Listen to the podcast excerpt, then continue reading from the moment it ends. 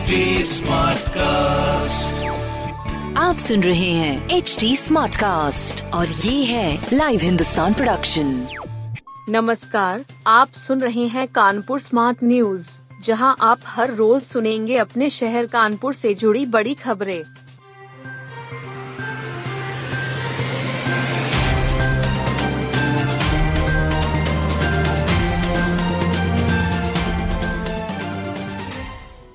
मुख्यमंत्री देंगे multi sports complex की सौगात। पालिका स्टेडियम में modern AC multi sports complex बनकर तैयार हो चुका है।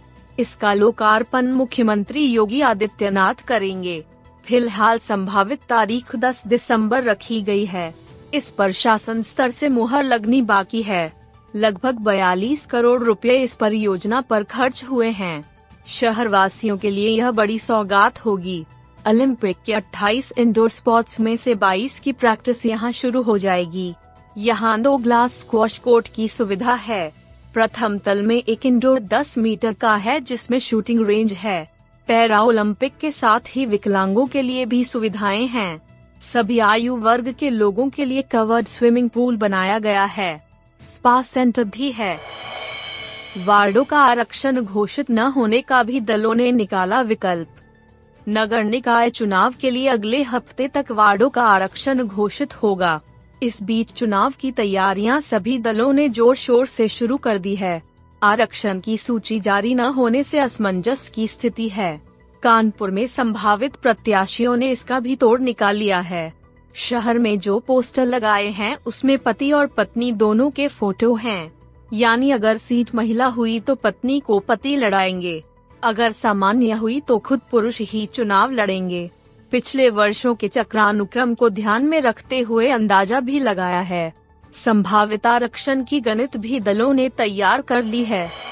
आधी रात ट्रांसफ़र किए 350 करोड़, पकड़ा गया 1000 करोड़ का फ्रॉड। सिगरेट और गुटखे की तंबाकू में हो रहे बड़े खेल का पर्दाफाश हुआ है। गुटखे की तंबाकू की आड़ में सिगरेट के तंबाकू की आपूर्ति कर दी गई। लगभग एक हज़ार करोड़ रुपए का फ्रॉड किया गया इस मामले में सेंट्रल जीएसटी के कई वरिष्ठ अधिकारी संदेह के दायरे में हैं। सिगरेट कंपनियों को आधी रात को लगभग 250 करोड़ रुपए ट्रांसफ़र हुए यह रकम इनपुट टैक्स क्रेडिट के रूप में की गई। कागजों में सिगरेट की जगह गुटखे की तंबाकू दिखाई जा रही थी, क्योंकि सिगरेट पर करीब 160 फ़ीसदी और गुटखे पर लगभग अठासी फ़ीसदी टैक्स है डीआरआई और डीजीजीआई की छापेमारी में खेल से पर्दा उठा है। डीएम कार्यालय में महिला ने खा लिया जहर। कलेक्ट्रेट स्थित डीएम कार्यालय में फरियाद लेकर आई महिला ने जहर खा लिया। डीएम ने तुरंत अपनी गाड़ी से महिला उर्सला अस्पताल भेजा। महिला का नाम रुखसाना है जो बैंक के लोन को लेकर परेशान है। बाबूपुरवा निवासी रुखसाना मंगलवार की सुबह 10 बजे डीएम कार्यालय पहुँची थी। वह चाहती थी उनकी समस्या का निराकरण हो जाए। उस वक्त डीएम अपने कक्ष में बैठे हुए थे। रुखसाना ने कक्ष के ठीक बाहर जहर खा लिया। यह बात और लोगों को बताई। इस सूचना से अफसरों से लेकर कर्मियों में खलबली मच गई। जिलाधिकारी विशाख जी ने फ़ौरन अपनी कार से रुखसाना को उर्सला अस्पताल भेजा। डीएम ने बताया कि इलाज चल रहा है। गड्ढा मुक्त नहीं हो पाई शहर की सड़कें। मुख्यमंत्री की आखिरी मोहलत बीतने में सिर्फ़ एक दिन बचा है। हकीकत यह है कि अभी भी शहर गड्ढा मुक्त नहीं हो सका। नगर निगम का दावा है कि पचानवे प्रतिशत गड्ढों का पैचवर्क हो चुका। पीडब्ल्यूडी का दावा शहर में 100 प्रतिशत गड्ढा मुक्ति का है। ग्रामीण इलाकों में पाँच प्रतिशत काम बचा होने का दावा है। इससे ठीक उलट शहर में हर तरफ़ गड्ढे दिखाई दे रहे हैं।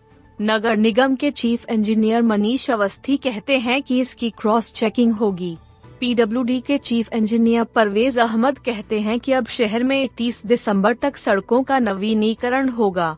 100 करोड़ रुपए खर्च होंगे। नगर निगम 30 करोड़ रुपए खर्च करेगा।